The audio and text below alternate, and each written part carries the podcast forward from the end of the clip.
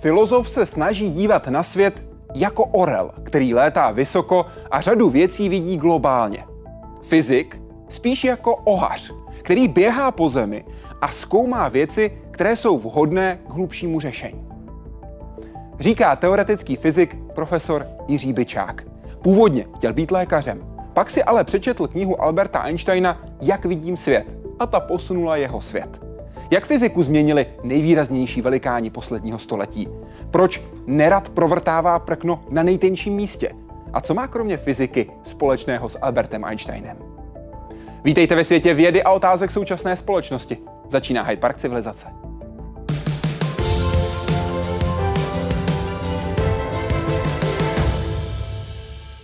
Pane profesore, vítejte, dobrý večer. Dobrý večer v této přepichové redakci. Pane profesore, byl byste bez téhle knížky dneska fyzikem? Uh, já myslím, že z 50% ano. Co byste byl z té druhé poloviny? Já myslím, že asi taky fyzikem. Ono, to byla trošku nadsázka. Já skutečně obdivuju tu, tu mhm. knížku. Já obdivuju formulace, jakými Einstein dokáže charakterizovat cokoliv. Eh, filozofii, vědu podobně a jaké filozofy měl v oblibě. Na druhé straně ono to trošku se kombinovalo. Já jsem překvapivě chtěl opravdu dělat medicínu. Byl jsem oslněn takovými uh, anglickými autory, hlavně jako Johnem Archibaldem Kroninem a podobně, kde lékaři zachraňovali lidstvo a podobně. A e, potom vlastně čirou náhodou, tatínek se ocitl tehdy ne vážně, ale přesto v nemocnici, a tam byl nějaký redaktor, který překládal technickou literaturu. Já pokud se nemýlím, tak si myslím, že má dokonce vaše jméno, že se jmenoval Stak taky. Vážně? Ale nejsem si tím úplně jist. Ale v každém případě on říkal, no když chcete jít jako na tu medicínu, proč vlastně nechcete dělat vědeckou medicínu? A já jsem si koupil nějaký knížky nejdřív z biofyziky, potom z chemie a takhle jsem postupně se posunoval k matematice a k teorii relativity, ale co hrálo asi taky roli, ku podivu v těch dobách, a to stále trvá, ale v těch dobách se to víc nosilo a nutno to i jinak tomu špatnému vesměs režimu přišknout jako dobro je, že se organizovaly matematické olympiády.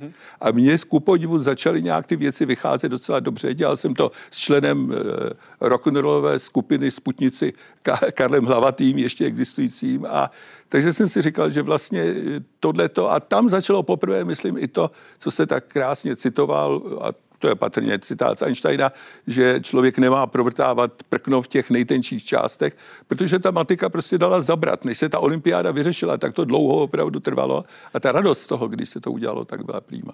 A tady jsou slova Alberta Einsteina. Je povinností každého člověka vrátit světu alespoň tolik, kolik si z něj bere. Jak to hodnotíte za sebe?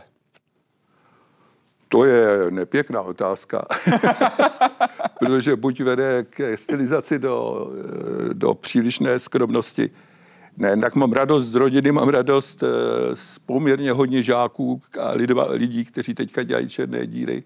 Eh, mám eh, radost, ale tak to je vlastně už sobeckost, že jsem díky fyzice projel dosti zemí ve světě mám radost, že jsem k těm těm cestám mohl po 89. roku vzít i další lidi.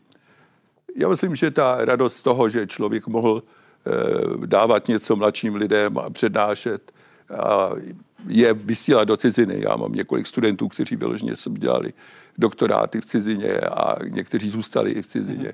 Takže to je něco, co je fajn. Samozřejmě já nevím, eh, skutečná práce, skutečný dílo začíná lopotou a to je krumpáč a, a jiné skutečné nářadí. Že jo? Takže my vědci jsme trošičku v takovém chrámu ze slonoviny tím, že si počítáme a děláme věci, které nás baví. Ale oni mají důsledky svoje, jako u toho Einsteina. A jak uvidíte v dnešním vysílání Hyde Parku civilizace je celá řada dalších věcí, ze kterých pan profesor Byčák může mít radost a které světu dal a dává. Teď máme ve studiu pět velkých osobností. Albert Einstein, Stephen Hawking, Roger Penrose, Kip Thorne a Jiří Byčák. Začínáme u prvního z nich, Alberta Einsteina. První místo, které se v Praze s Albertem Einsteinem pojí, je tady. Dům číslo 7 v Lesnické, tehdy Třebíského ulici. Vyrostl chvíli před jeho příjezdem a ve zdejším čtvrtém patře během svého pražského působení bydlel. Odsud vyrážel do práce, a to obvykle pěšky, směrem přes řeku. Druhé a nejdůležitější místo je ve Viniční ulici na Albertově. V budově dnešní přírodovědecké fakulty měl pracovnu, vedl semináře a přednášky teoretické fyziky a odsud poté obvykle mířil do centra. Při práci a studiu v Praze totiž vedl i bohatý společenský život. K jeho oblíbeným místům proto patřila třeba kavárna Louvre, hlavně kvůli filozofickým kroužkům, které se zde konaly. Na staroměstském náměstí pak salon Berty Fantové v domě u jednorožce.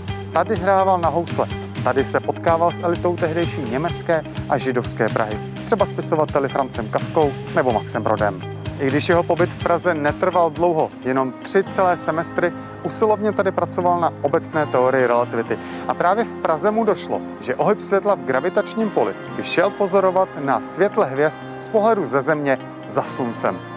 To se v roce 1919 potvrdilo a z Einsteina se stala světová senzace. To už ale působil v Berlíně. Jaroslav Zoula, Česká televize. Pane profesore, jak velká část obecné teorie relativity vznikla v Praze? Já si myslím, že myšlenkově veliká. Já většinou, když o tom přednáším v cizině, tak cituju Hesioda, který říká, že každé velké dílo si žádá lopotu a že bohové určili, že musíte platit předem. A já vždycky říkám, Einstein platil předem hodně v Praze. A ono se nejvíc vyzdvihuje ta práce, o které teďka tady pěkně mluvil pan Zoula, ale o tom ohybu světla, což hrálo velikou roli a on se stal opravdu celebritou. Ale já za nejdůležitější práci považuji poslední, předtím, než odjížděl z Prahy, kde načrtnul, jaké rysy by obecná relativita měla mít. A tam se objevuje řada věcí, které je má dneska.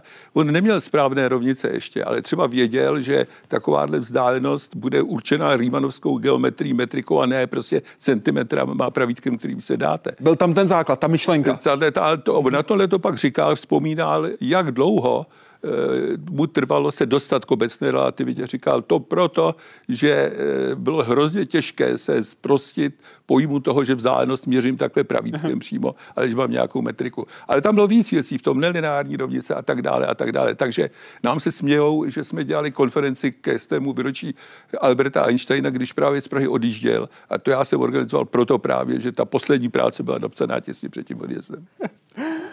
A podívejte se na ten výsledek, tu rovnici, psaná rukou pana profesora Byčáka. Jo. Co je na jedné a na druhé straně této rovnice, pane profesore?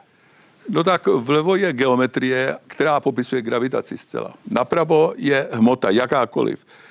Ty symboly, které tady jsou, to T, co má ty indexy mu, nu, tak tomu se říká teda míný, člověk už všechno říká anglicky, tak těm, eh, tomu se říká tenzor energie a hybnosti. A tam je cokoliv, i třeba elektromagnetismus, tam je mezonové pole a tak dále. Ne gravitace sama. To je gravitační konstantace, je rychlost světla, ale to vlevo charakterizuje opravdu křivost prostoru. A ty rovnice jsou podle řady fyziků a lidí jedny z nejkrásnějších, protože právě říkají, samozřejmě, že zní země patriotismus, ale eh, teďka budu citovat Wheelera, oni říkají, jak hmota říká prostoru, jak se má zakřivovat a prostor hmotě, jak se má pohybovat. To je totiž zvláštnost těchto rovnic a jejich jedinečnost, že z těchto rovnic i plyne to, jak se chová to témíný, jak se pohybuje hmota. Když máte Maxwellovy rovnice, tak tam je zdrojem proud elektrického a magnetického pole. Ale z toho neplyne, jak se ten proud pohybuje, jenom plyne rovna, jakási rovnice kontinuity pro ten mhm. náboj a proud. Takže z tohle hlediska tohle jsou obsahově velice pěkné rovnice. A zároveň teda mohli eh, k tradici Prahy, nebo spíš jako Čech, pojmenovat eh, Ernsta Macha, který nikdy nechtěl mít žádnou absolutní veličinu v teorii. Když něco, něco ovlivňovalo něco, tak i to mělo být ovlivňováno. Tak to přesně ta obecná relativita splňuje. Ta, ta hmota ovlivňuje ten prostor, přesně by se mělo říkat prostor do čas, ale naopak ten prostor do čas ovlivňuje tu hmotu. Mhm. Když se na tohle podíváte a říkáte si, to je krásné, jak si říkáte, v čem je ta krása pro vás, jako pro teoretického fyzika, když se na tohle podíváte? Já si myslím, že je to krásné proto, že jednak, on je hodně těch aspektů, že je strašně těžký to nějak změnit, aby to zůstalo stále pravdivé, aby to odpovídalo přírodě. Tedy jako jednoduchá pravda. Tak nějak. A že těžko můžete z ní něco ubrat. aby to zůstalo pořád v pořádku. Lidi zobecňují nejrůznější historie gravitace, ale většinou jsou to ad hoc věci, když to, tohle to vyšlo velice přirozeně. Krása je, to tady na tom není vidět, že to G míní, který se hlavně řeší, to je ta metrika, tady vystupuje v druhých derivacích lineárně a že můžete krásně stanovat něco, čemu se říká Košiho problém. To znamená, já vím, to zní strašně složitě, ale nezapomeňte, že Koši strávil pět let prý na Pražském hradě tady když ho vyhostili z Francie, no to je jedno.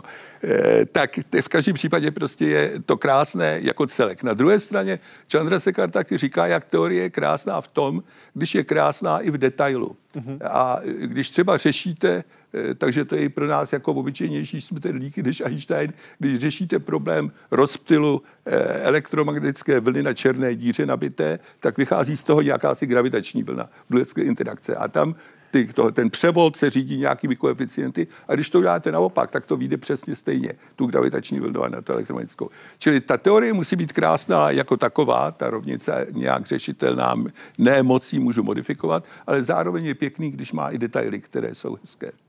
Filozofický pohled na fyziku, troufám si tvrdit. to nevím, no možná.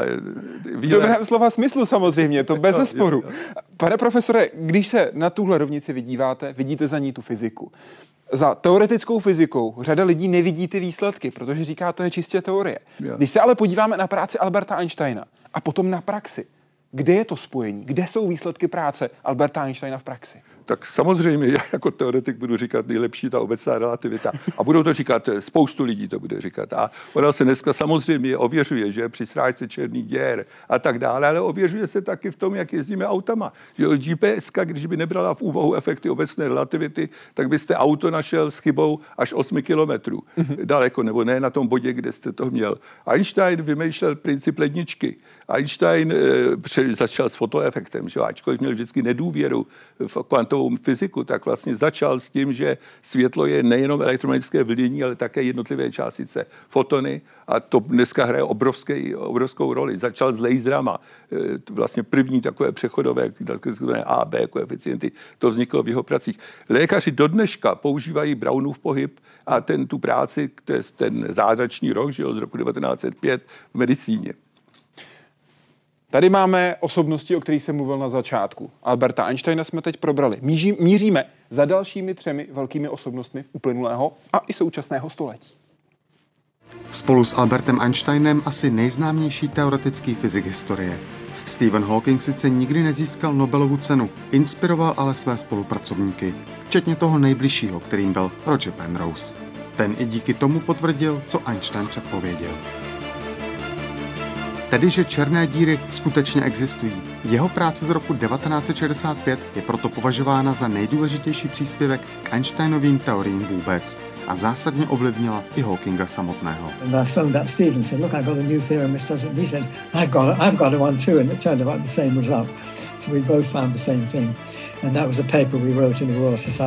Oba se tím stali Einsteinovými pokračovateli, při nejmenším při zkoumání černých děr.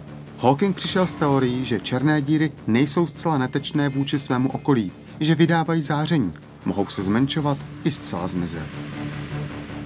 Jejich práce se proto zařadila k základům současné kosmologie. Jakkoliv řada nevyřešených záhad zbývá, včetně té největší, tedy singularity a fyzikálních zákonů, které v ní platí. As the matter collapses into the middle, the densities get larger and larger and they just exceed everything you can think of and we haven't the faintest idea how to describe the physics that goes on in the middle because the uh, densities and temperatures and goodness knows what are, are just out of all range. Jiné záhady spojené s černými dírami se naopak vyřešit podařilo, a to mimo jiné díky Kipu Tornovi, který detektorem LIGO zachytil gravitační vlny. What LIGO has done, it's the first time the universe has spoken to us through gravitational waves. And this is remarkable. Up till now we've been deaf gravitational waves, but today we are we're able to hear them. I proto získal Kipton v roce 2017 a Roger Penrose o tři roky později Nobelovu cenu za fyziku. Stephena Hawkinga všem minula. Jaroslav Zoula, Česká televize. Je to básník černých děr, řekl jste o Stephenu Hawkingovi. Ač upoután na vozíček, dokázal se volně pohybovat celým vesmírem. Co Stephen Hawking světu dal? Tak já si myslím, že ten efekt vypařování černých děr bude ještě dlouho zůstávat tím nejhlubším, co Hawking vymyslel, ale zároveň ještě ne stále pořádně vysvětleným. To, co není vysvětleno, je, když ty díry se vypařují, co se děje na samotném konci. Ten celý výpočet Hawkingův je dělán jak fyzikové říkají, na daném pozadí. Kvantové pole ale to pole samotné neovlivňuje tu geometrii, jak by mělo mhm. vždycky podle téhle rovnice. Ale když bude úplný závěr nastávat, tak je jasné, že se to musí řešit plnými eh, rovnicemi kvantové gravitace, která zatím není k dispozici.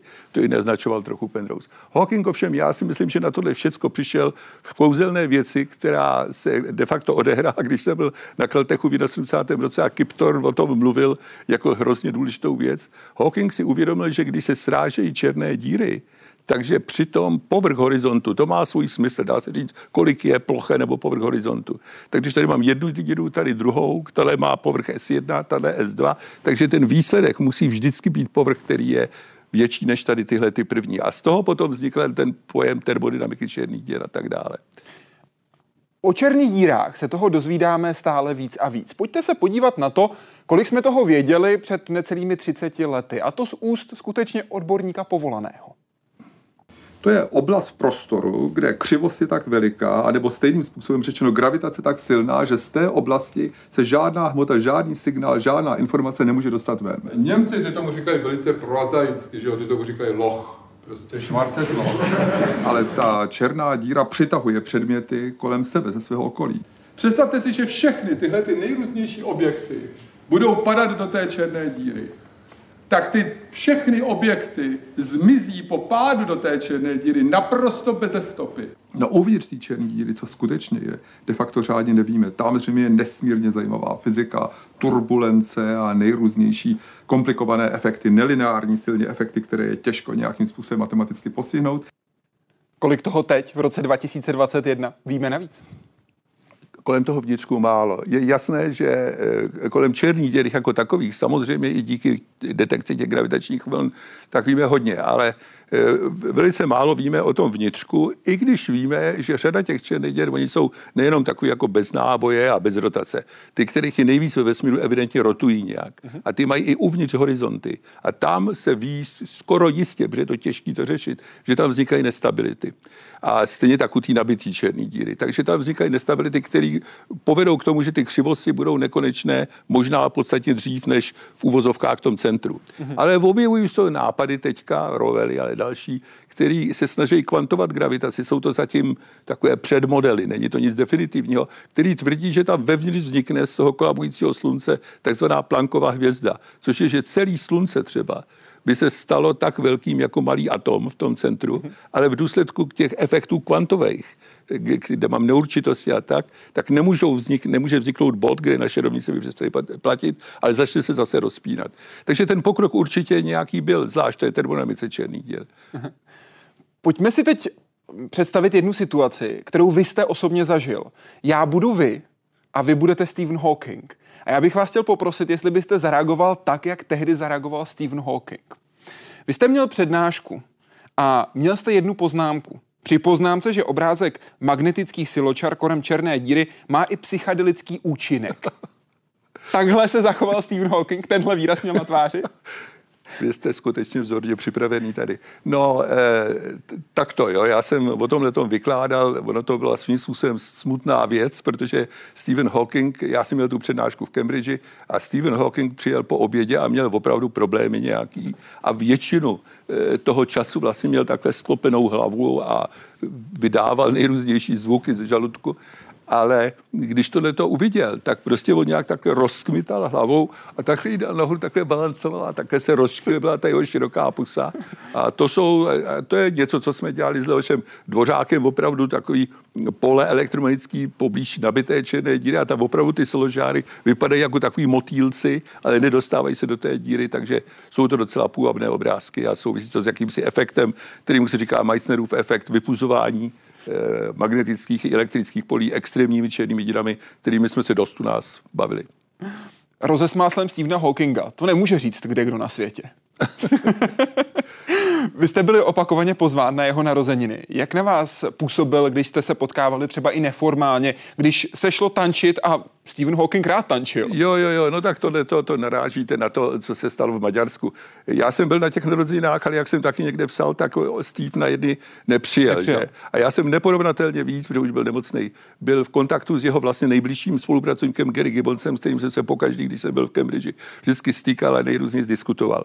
To, co narážíte, tak bylo opravdu pěkný. Já jsem ho potkal na konferenci v Maďarsku a tam eh, po té konferenci skutečně byl večírek a Steve já myslím, že to také trošku rozlišuje ty lidi. Já myslím, že každý z nich, ostatně každý mužský i možná ženská, jsou showmeni trošku, ale Steve dělal nejraději ze svého showmana, aby také se vyniklo ta jeho velký handicap, že? Takže on prostě přijel na kolečku a tam jezdil takhle při hudbě. Ale stejně tak víte, jak se nechal rád eh, ve, ve, ve váku vznášet teda v mikrogravitaci. V mikrogravitaci, že eh, on, on rád provokoval nejrůznějšími problémy.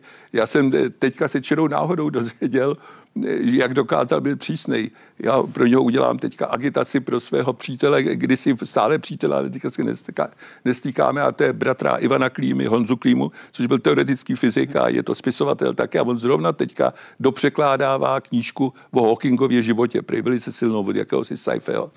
A tam se píše o tom, což já jsem vůbec nevěděl, že Hawking napadl velice Steinharda a Albrechta, že okopírovali Lindeho teorii eh, pomalé inflace, protože eh, zrovna Linde měl přednášku v Pensylvánii, když oni tam byli taky a pak to rychle opublikovali. Takže on dokázal být velice eh, ve svých úsudcích takový nevýbavý, že jo? On se rád chlubil tím, že je rád, že papež nevěděl o tom, že on pro svůj vesmír nepotřebuje žádné počáteční podmínky, takže je to jako kdyby Bůh neexistoval. On mě měnil v tom názor, že je rád, že teda nebyl exkomunikován papežem z církve, že? takže on rád, eh, lidi si už na to zvykli. Mm-hmm.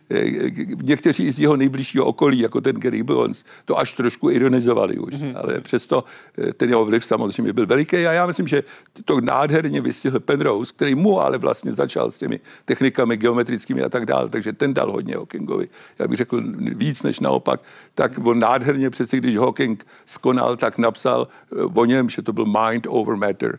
To byla mysl nad hmotou, že? A tady jsou slova samotného Stephena Hawkinga, kterým, kterými se právě s touto osobností loučila University of Cambridge. Remember to look up at the stars and not down at your feet. Try to make sense of what you see, and wonder about what makes the universe exist. Be curious. And however difficult life may seem, there is always something you can do and succeed at. It matters that you don't just give up. Thank you for listening. To řekl víc než hezky. tohle bylo nesmírně působivý, musím říct. I to, jak jste to přehrávali teďka, ale protože já jsem si vzpomněl na ty dvě příležitosti a při té jedné on tam byl a při té druhé na konci přednášky, která byla jinak byla nahraná, ono to bylo naopak, pardon, nejdřív nebyla, pak byl, eh, tak, tak eh, on tady tohle to opakoval naprosto stejně, takže ačkoliv si lišili, tak ten závěr v tomto duchu, eh, který si myslím, který může znít třeba naivně, ale myslím, že je nesmírně hluboký a zvlášť jim když je řečený, takže je to velice působivá věc, která by měla hodně lidí vést k teoretické fyzice. A snad i nejen k ní. Vědě. K vědě. Já myslím, že možná bude mnohem důležitější biologie dále, nebo prostě nejrůznější jiné vědy. Zmiňoval jste Rogera Penrose, který výrazně Stephena Hawkinga ovlivnil. Kam ho posunul a v čem konkrétně? Tak v tom, že se začaly používat úplně nové metody, které vznikly z nové matematiky. Třeba Penrose vymyslel zcela nezávisle na našem nejlepším matematikovi, akademikovi Čechovi teorii kohomologie. To je jedna z věcí prostě komplikovaná v matematice. A e, Penrose dokázal dělat do řadu věcí. Já myslím, že lidé asi o něm vědí, a, nebo tak to, vy jste se ptal na toho Hawkinga. Takže Hawkinga určitě Penrose třeba ovlivnil i v tom, že přišel na to, i astrofyziku tím velice ovlivnil, že černé díry, když rotují, to je nějaký si ker, na to přišel, to byla tak trošku náhoda, Takže oni vytvářejí něco, čemu se říká ergosféra a že v té ergosféře musí každý korotovat s tou dírou. Ona ta rotace je tak obrovská, že nemůžete stát vůči nekonečnu a jste vlečen kolem té díry. A Penrose si všiml toho, že tam může vlítnout částice z nekonečna a ta částice, že se může rozpadnout a že vyletí jedna do té díry, že musí vletět vždycky proti té rotaci, aby snížila trošku tu energii té rotace, ale ta druhá vletí z větší energii do nekonečna. Mm-hmm. Takže vy můžete vlastně extrahovat z té díry e, energii, tu rotační energii. A mm-hmm. to je vlastně začátek Hawkingova efektu, protože on tohle to ukázal bez jakékoliv rotace. On ukázal, že to platí pro pole, i když jsou sfericky symetrický. Vy jste v rozhovoru pro českou televizi jste říkal, že Roger Penrose přichází a přichází s těmi nejhlubšími myšlenkami, s těmi klíčovými otázkami, které se vesmíru týkají. A i za to byl oceněn Nobelovou cenou v roce 2020. A vy, když jste mu gratuloval, tak vám odpovídal. Co vám odpověděl? Jo, jo, jo, no tak já jsem ten, eh, ano, nechme tady ležet dopis. Odpověď velice pěkně. On eh, v roce 68, já jsem s ním měl diskusi, ale od tomu se můžeme vrátit až později, co jsme dělali, ale eh, v roce 69 byl tady v Praze a přímo spal u nás a měl u nás přednášku a tak dále. A já jsem mu v tom dopise připomínal toto a on říkal, no to je úžasný pad po tak dlouhé době a podobně. Ale on de facto, já jsem ho viděl víckrát mnohem na konferencích různých a podobně.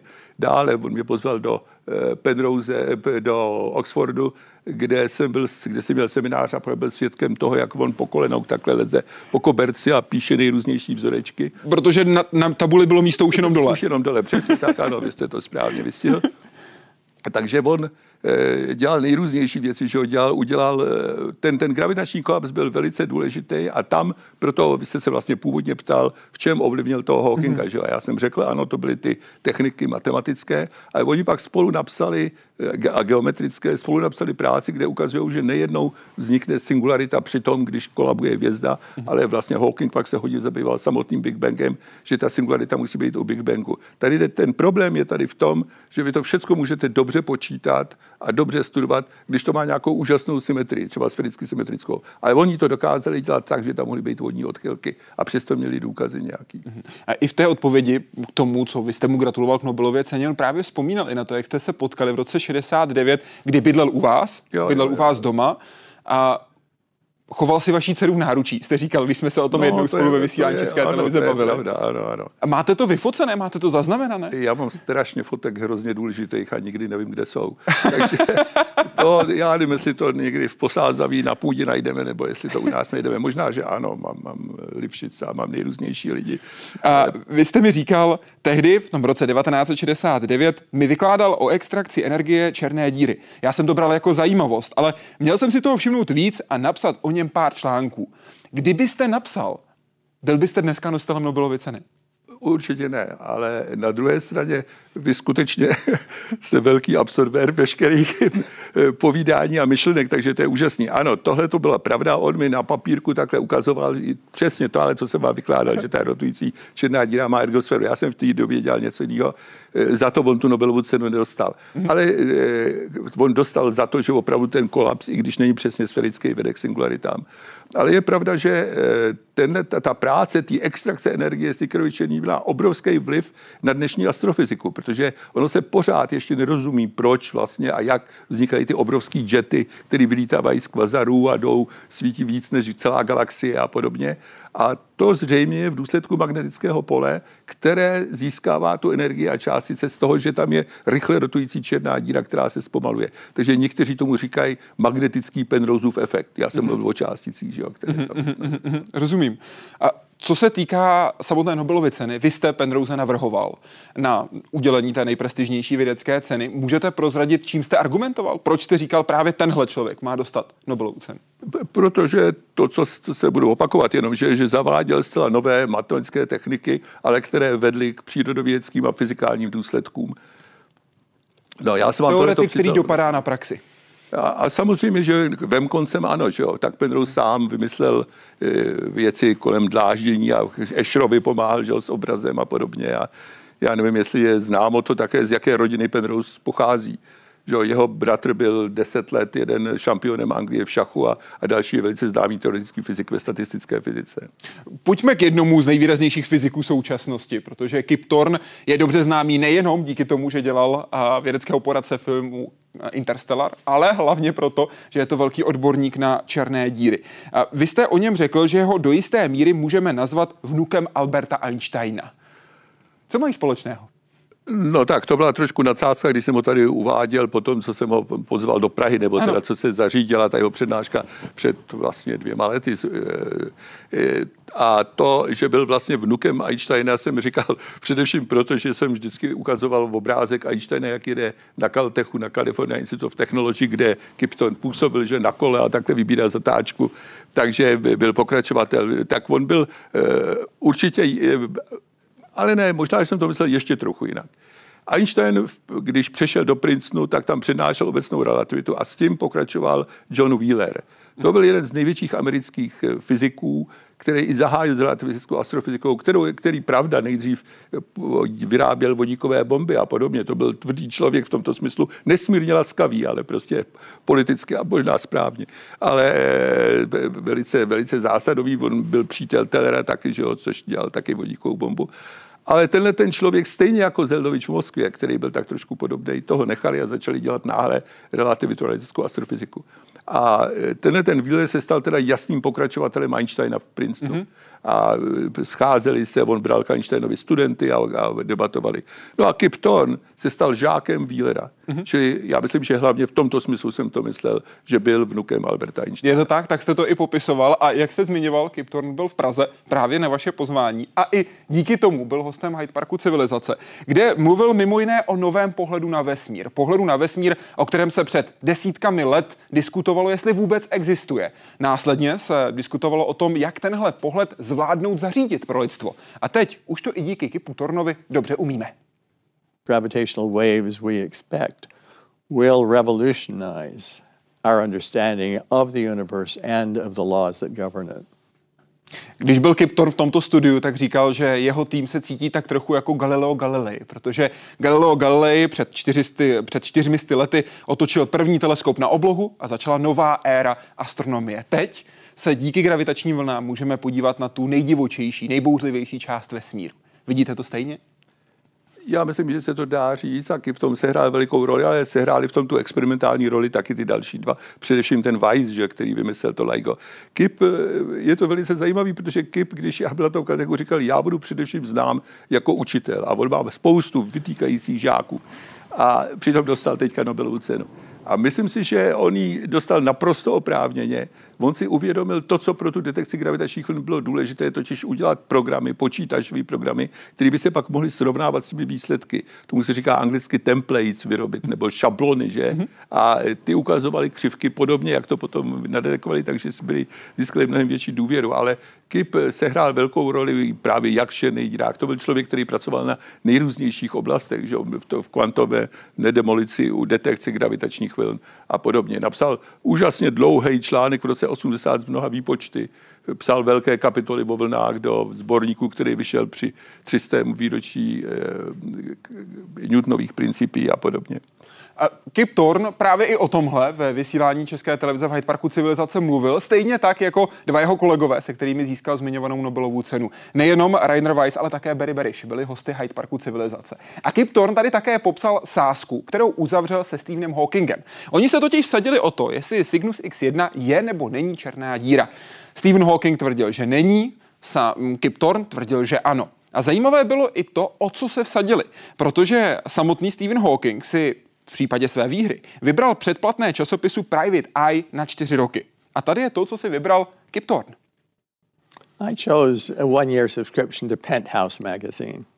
You have to understand, we were coming out of the 1950s and, and early 60s when society was rather so uh, rather repressed, and this was uh, the era uh, of uh, sort of the late in the hippie era. Uh, it was an era when there, there, was an opening up of society and less repression. And so that would be a very politically incorrect uh, thing to choose now. At that time, it was, it was a generally accepted idea. Ale není zdaleka jediná sázka spojená s Kipem Tornem. Jo, jo, on měl víc. No. Já musím říct, že tady t- se třídí víc um, mající mravnější pohled na svět, než odpovídalo stavu. Nemyslím teďka v chování, ale v Kalifornii bylo běžné, že Feynman i Kipton chodili do baru takhle, kde tančili slečny a oni tam dělali výpočty dlouhý takhle na stolech vedle. Tam hledali inspiraci? Nebo jenom? Myslím, že tam hledali inspiraci. Dokonce se tvrdí, to já nevím, Kip mě tam vzal.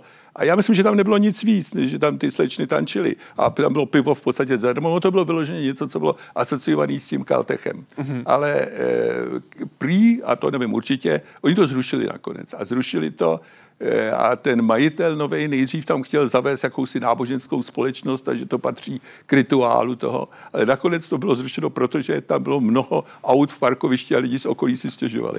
Takže dnes to už neexistuje. No nic, ale Kip byl e, fantastický člověk ve smyslu nápomocný lidem, že? a to nejenom lidem z východního bloku, ale Rusům právě také a dalším, s kterými on udržoval kontakty. A dál v tom pokračuje, dál je velmi aktivní na té mezinárodní scéně.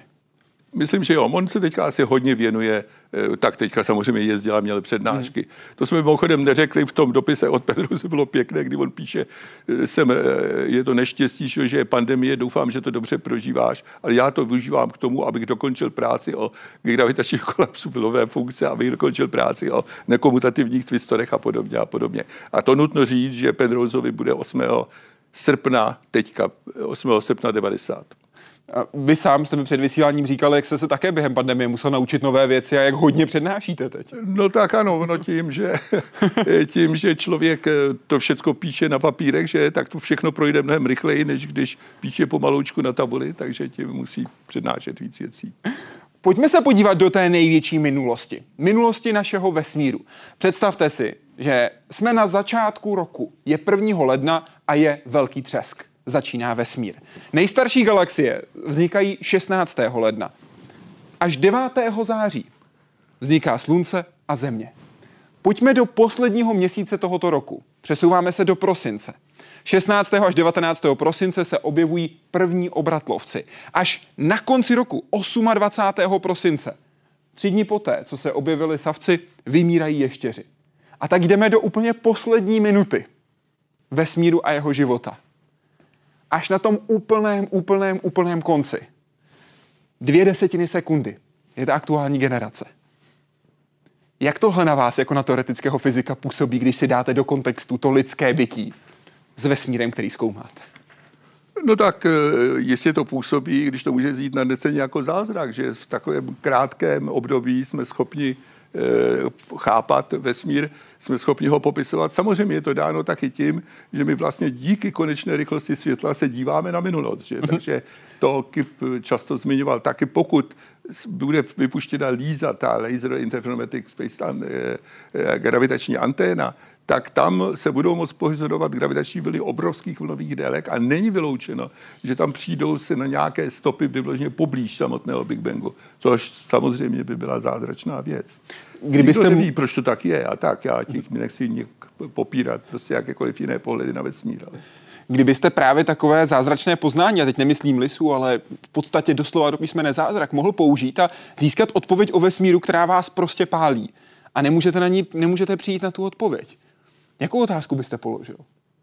Tak já myslím, že to je opravdu, jak funguje eh, gravitace, ale já myslím, že ta otázka, ke které se kloní Penrose, je často za to kritizován teďka psychologi, a to je to, jaký je původ lidského vědomí, je něco, co je otázka, já studentům říkám, že nemají říkat slovo fascinující, ale je a hluboká, že? A takže eh, Pedrou se snaží to nějak vykládat kvantově mechanicky přes mikrotubuly a sehnal nějakého amerického anesteziologa, který zkoumá také jako mozek a myslí si, že kolabuje vlnová funkce v mikrotubulech.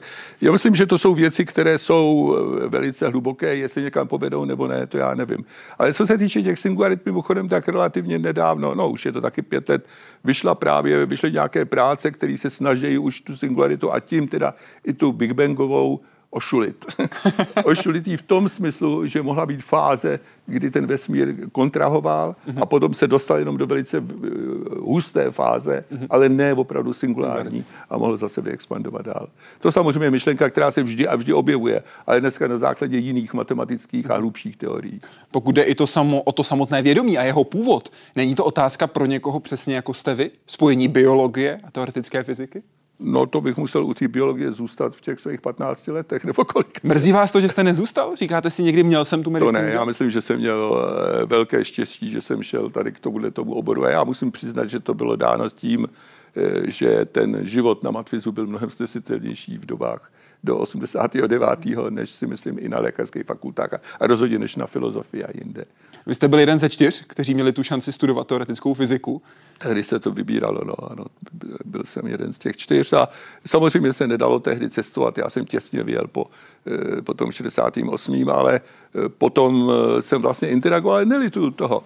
Karel Kuchař, což byl velice krátce můj úžasný učitel, plný literatury, filozofie, ale i velice dobrý fyzikál, který odešel do Salt Lake City nakonec a tam se stal profesorem, tak teďka už teda on je starší vodost, takže teďka už není aktivní, tak ten říká, že mi v životě závidí jedinou věc a to je, že jsem byl na Bajkalu.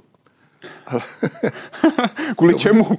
Nevím, já myslím kvůli přírodě. On je člověk, který taky má rád prostě přírodu a, a já musím říct, že, tak, že ty lidi tam v tom Rusku, oni se samozřejmě teďka v podstatě, to se rozpadlo, tyhle ty školy velké teoretické fyziky, úžasný, Landau, Ginsburg a, a tak dále ale Chalachníkov, ale především Livčic, kterého já jsem měl velice, velice rád a interagovali jsme tady, protože když se nedalo cestovat, tak jsem jezdil chvíli tam, to bylo na základě mm-hmm. jakýchsi smluv a ten Livšic jezdil sem a pak se to stalo tak, že když jsem byl v Moskvě, tak skoro vždycky jsem byl k němu někdy pozván mm-hmm. a e, a on mě vždycky dal nějakou desku. On totiž byl obrovský milovník hudby a je to strašná ostuda. Já jsem slyšel poprvé v životě Mozartovo requiem v Moskevské konzervatoři teprve. Obrovsky pro vás důležitý byl pobyt na Kalteku. Hmm. Tehdy jste mohl odjet sám, vaše rodina musela zůstat v Československu na příkaz komunistického režimu. Co jste si hlavně přivezl ze Spojených států? Tak uh, přivezl jsem si jistě dost těch fotografií, které jsou někde uloženy. nevytříděné. Ale, ale nevy, nevytříděné právě. Eh, přivezl jsem si vztah k přírodě. Já jsem měl smutný odjezd, protože těsně před ním zemřel tatínek a já musím říct, že jsem nabil nějak filozofického pohledu na svět, když jsme navštívili, navštívili Sequoia Nation Park, to jsou ty obrovské stromy a on, to bylo nějak začátkem ještě roku, takže jistě toto, e, ale určitě ten celý, celou tu atmosféru v té Tordově skupině, to, jak on interagoval se studenty, jak psal problémy, některý velice obecný, napsal třeba pro studii všechno, co je známo o supermotných hvězdách a pak to rozpracují do detailu. Ale pak taky napsal konkrétní věci, nějaký konkrétní problém. A e, takže určitou neformálnost, e, která tam vždycky byla, tak já si nemyslím, že jsem nikdy v životě nebyl formální, ale e, asi e, to, že jsem potom mohl a pokračoval v tom, že jsem přednášel relativickou astrofyziku, kterou dneska dělají e, mý bývalí studenti a dohloubky mnohem větší už a to tak to bylo určitě zásluhou toho, že jsem pobyl těch několik měsíců na Kaltechu. No.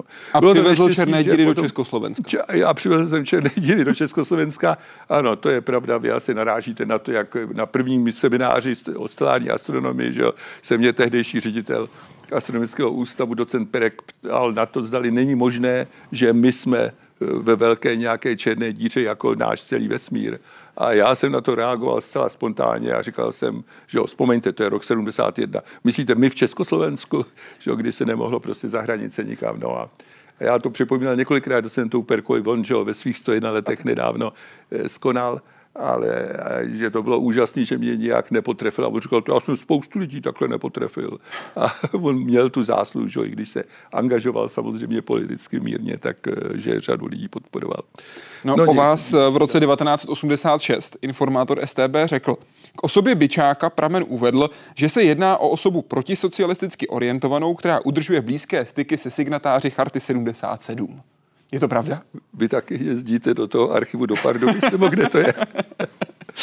Měl jste ty kontakty s Chartou 77? Jak, jak to tehdy Velice, No tak eh, teďka eh, jsem zrovna tady s vaší dámou, která mě tady vedla, tak jsem vzpomínal na slogan Kdo jí tvaroch vidí za roh, což je vodňanský samozřejmě. A to byl člověk, kterého já znal dobře. Je to neštěstí teďka, že ho převon skonal teďka v době epidemie.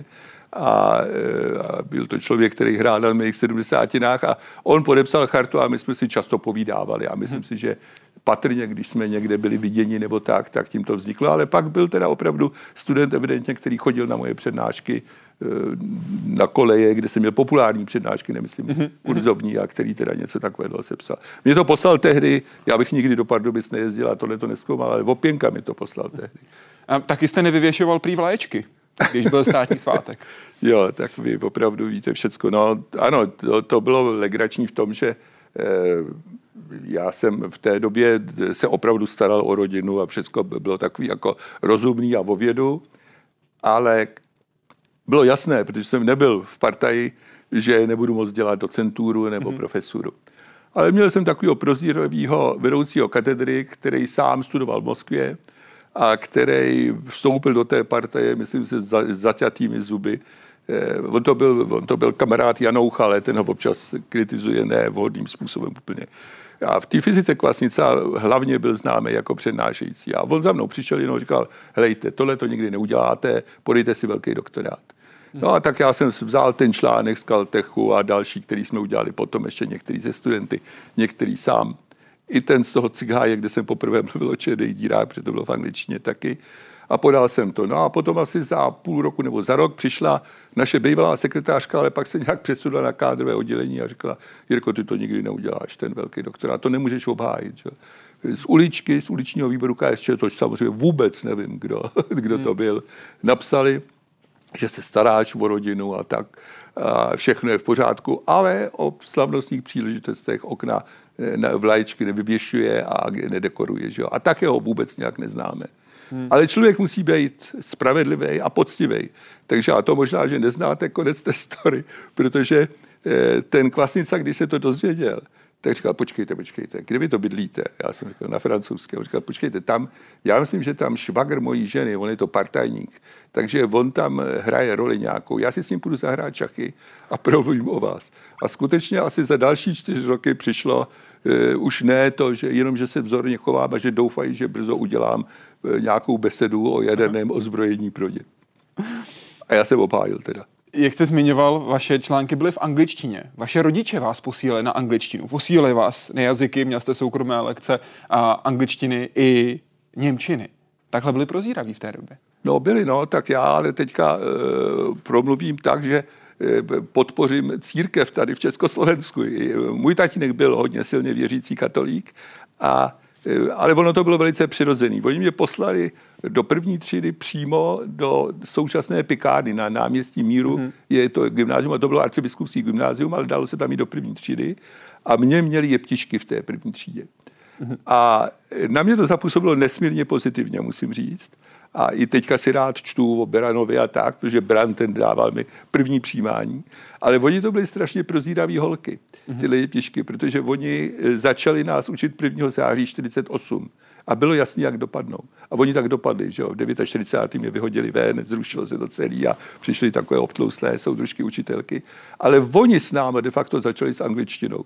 Což bylo, že opravdu od uh, very first class, od úplně první třídy jsem začal s angličtinou. No ale potom ano, rodiče byli prýma a posílali mě a na, zrovna to byl přítel Vodňanského, který taky chodil za tím panem Radou Krauzem, no to je jedno. A prostě... posílali vás eh, rodiče i na hudební výchovu. Co máte díky tomu společného s Albertem Einsteinem? No tak eh, asi, že oba dva jsme hráli hodně mizerně na houšle, ale já myslím, že já, já ještě o dost mizernějc. To je přeci ta známá story. Já hraju teďka jenom eh, na Vánoce koledy, ale hlával jsem se svým kolegou, který je mnohem lepší houslista, taky teoretický fyzik, Jirkou Hráčkem, Bachův dvojkoncert Demol, to bylo to jediné, kam to došlo. Ale, ale tu hudbu mám velice rád a myslím si, že nebýt hudby, takže bych můj život byl hodně chudší. Vás výrazně ovlivnil váš strýc, Karel Jejkal. Mm-hmm, mm-hmm. Čem to bylo? Tak on eh, byl člověk, který eh, byl, myslím, velice, velice hluboce charakterní, ale zároveň podnikavý. Takže on u nás založil vůbec první továrničku na ampule a velice komunikoval právě s lékaři a podobně s tím, že obchodoval s lékařským sklem. Ale vedle toho on byl opravdu nadaný a velice dobrý malíř. A myslím si, že je hrozně důležité zažít už velice záhy v pěti letech a podobně, že se něco povedlo. Takže já pamatuju na to, jak prostě byla vytvořena překrásná hlava tigra a tam bylo napsáno Karel Jejkala ošklivým písmem a Jiří Byčák. Jo. On mě vždycky dovolil, abych se tam připodepsal.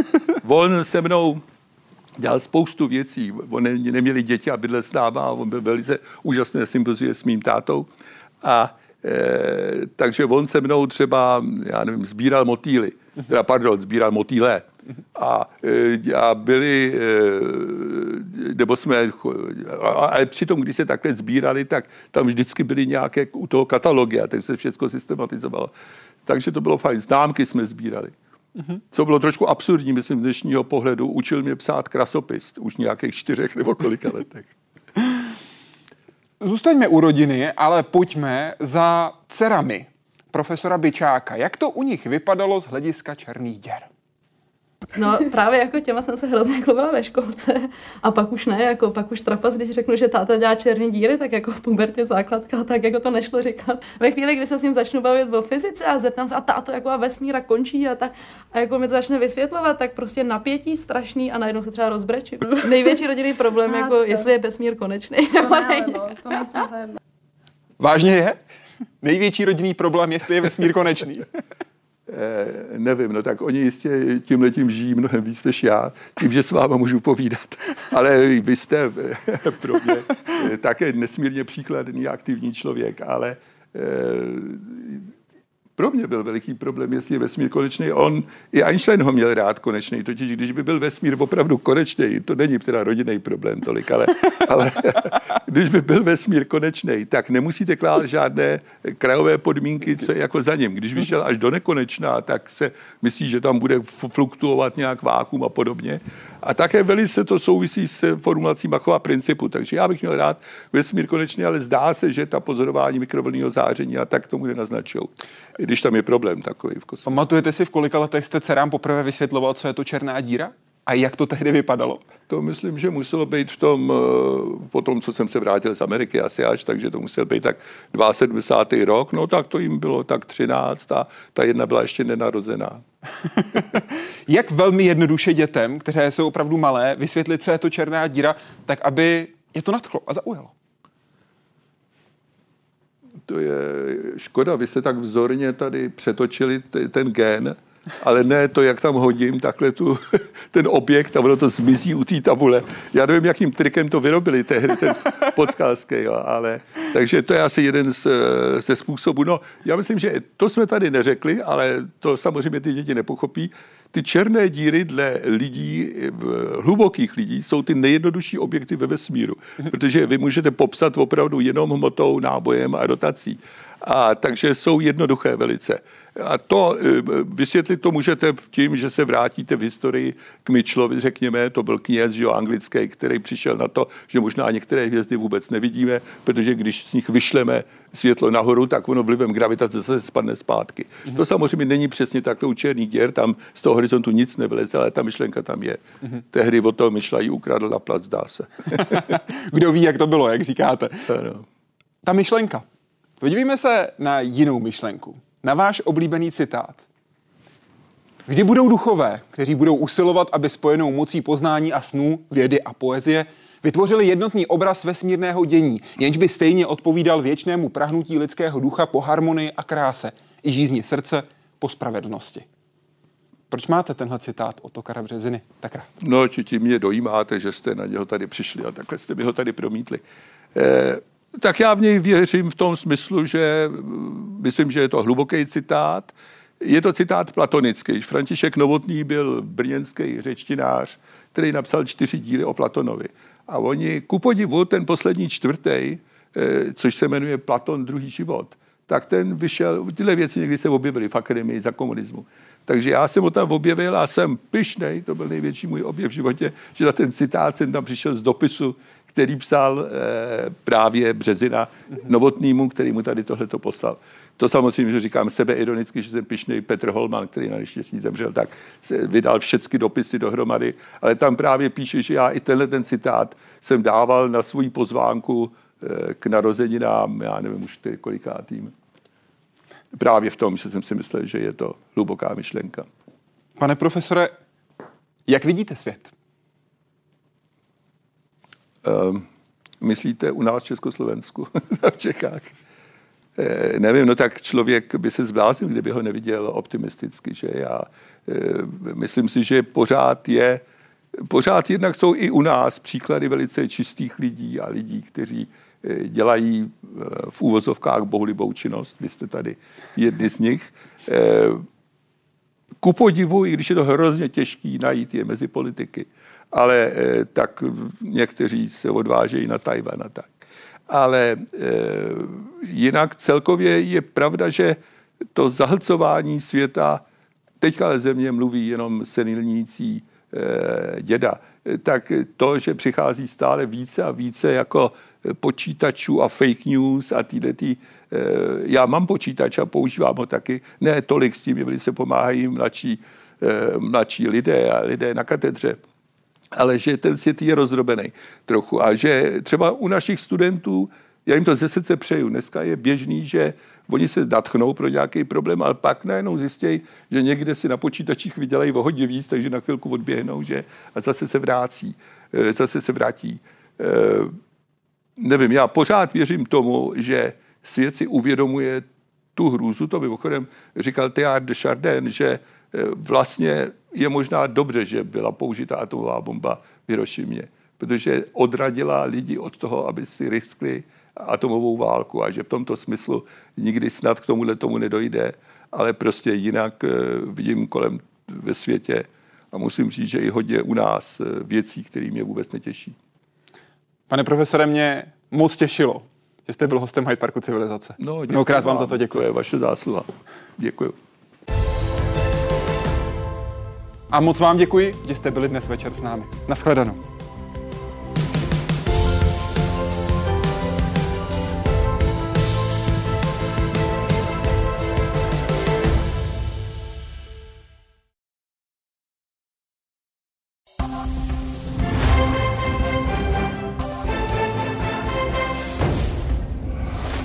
A večer na ČT24 pokračuje zprávami. Vítám vás.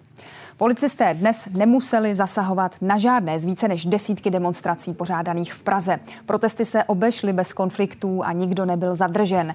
Na demonstrace na Střeleckém ostrově a na Letné